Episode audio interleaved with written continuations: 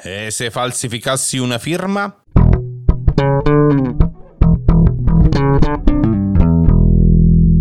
Un saluto a tutti voi che siete cresciuti senza registro elettronico. Quando prendevate un brutto voto a scuola, c'era solo una cosa da fare. Benvenuti su Ipoteticast, io sono Ivan Fucile. Allora, da che iniziamo?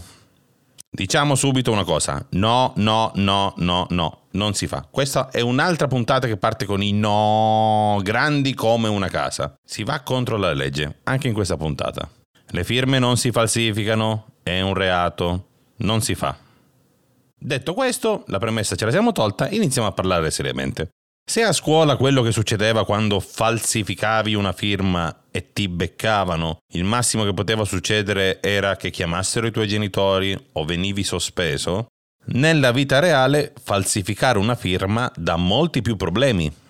La grossa differenza sta nel fatto se il falso è in scrittura privata o in scrittura pubblica. Quindi se sono documenti che sono sottoscritti in assenza di un pubblico ufficiale o se si tratta di un atto pubblico. E diciamolo, facciamo i populisti, eccolo là, lo Stato che quando non serve c'è sempre. Allora, se si tratta di privati, quello a cui andiamo incontro al massimo è una sanzione pecuniaria di 16.000 euro. Al massimo 16.000 euro, eh? poi ovviamente Raga, ci si mette d'accordo, ci si viene incontro. Quindi se volete falsificare qualcosa, ricordatevi questa cifra. Minimo dovete falsificare un qualcosa che vi renda quei soldi lì. 16.000 euro è il valore col quale comprare una smart nuova. Sì, mi sembra giusto, no? Eh, chi non vuole fingersi qualcun altro o falsificare qualcosa per prendersi una smart? Non è già abbastanza la vergogna di per sé nel fregare la gente al parcheggio? quando arrivi e sei convinto che ci sia posto invece tac, eccola lì. Vabbè. Se il falso invece è in atto pubblico, il pubblico ufficiale che si adopera in questo falso, ok, praticamente rischia fino a 10 anni di galera. Facile facile. Se il falso in atto pubblico invece è creato dal cittadino, le penne sono ridotte di un terzo, che comunque sono 3 anni e qualcosa. Più o meno il tempo di attesa adesso di una macchina nuova, che non sia una smart.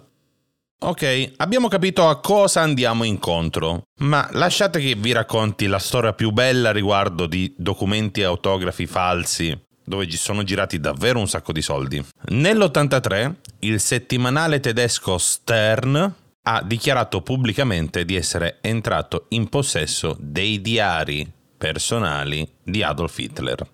Si trattava di 60 volumi e ci furono pure tre esperti contattati appunto dallo Stern che hanno dichiarato che questi erano veri. La notizia fece uno scalpore incredibile anche perché chi non vorrebbe andare a leggere i diari segreti di Hitler? Dai, per andare a vedere cosa scriveva nel suo caro diario. Ho trovato un nuovo amico di penna, è italiano. Mi sembra simpatico, ma non mi piace come si veste. Io gli ho detto di fare il test dell'armocromia, ma lui non vuole starmi a sentire e continua a vestirsi solo di nero. La notizia del ritrovamento dello Stern fa il giro del mondo e arriva fino alle orecchie di Rupert Murdoch.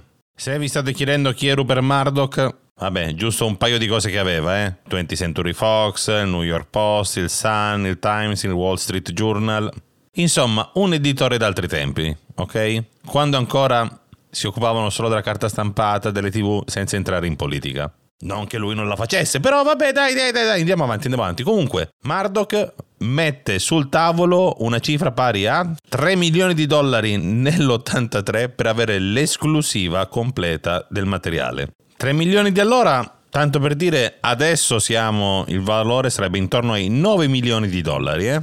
Comunque sta di fatto che alla fine questi diari vengono analizzati meglio, c'è qualcosa che non torna, la firma era sbagliata, ragazzi, la firma non andava bene, il materiale che era stato usato era materiale che non era presente ai tempi. Si scopre il falso, niente di fatto. Volete falsificare il diario di un dittatore? Perfetto, allora vi do giusto questa indicazione. Se voi la firma, se voi vi concentrate, voi provate a rifare una firma, la vostra testa, il vostro cervello andrà naturalmente in una direzione in base a come siete abituati voi a tenere la penna, l'inclinazione, il movimento, quello che fate durante la vostra firma. Ma se voi la firma che dovete copiare la girate sottosopra e non la vedete più come una firma, ma la vedete come un disegno da ricalcare, è già più semplice. E poi fingersi un dittatore eh, non è che sia una gran cosa.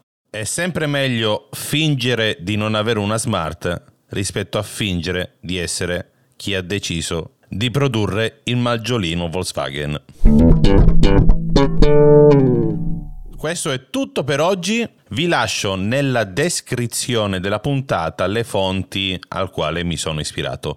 Ci sono sempre state, anche nelle altre puntate ho sempre messo le fonti, ma mi sono sempre dimenticato di dirlo. Noi ci salutiamo, se vi è piaciuta la puntata seguite la pagina Instagram di Ipoteticast e se non vi è piaciuta spero che possiate incontrare di persona il vostro dittatore estero preferito.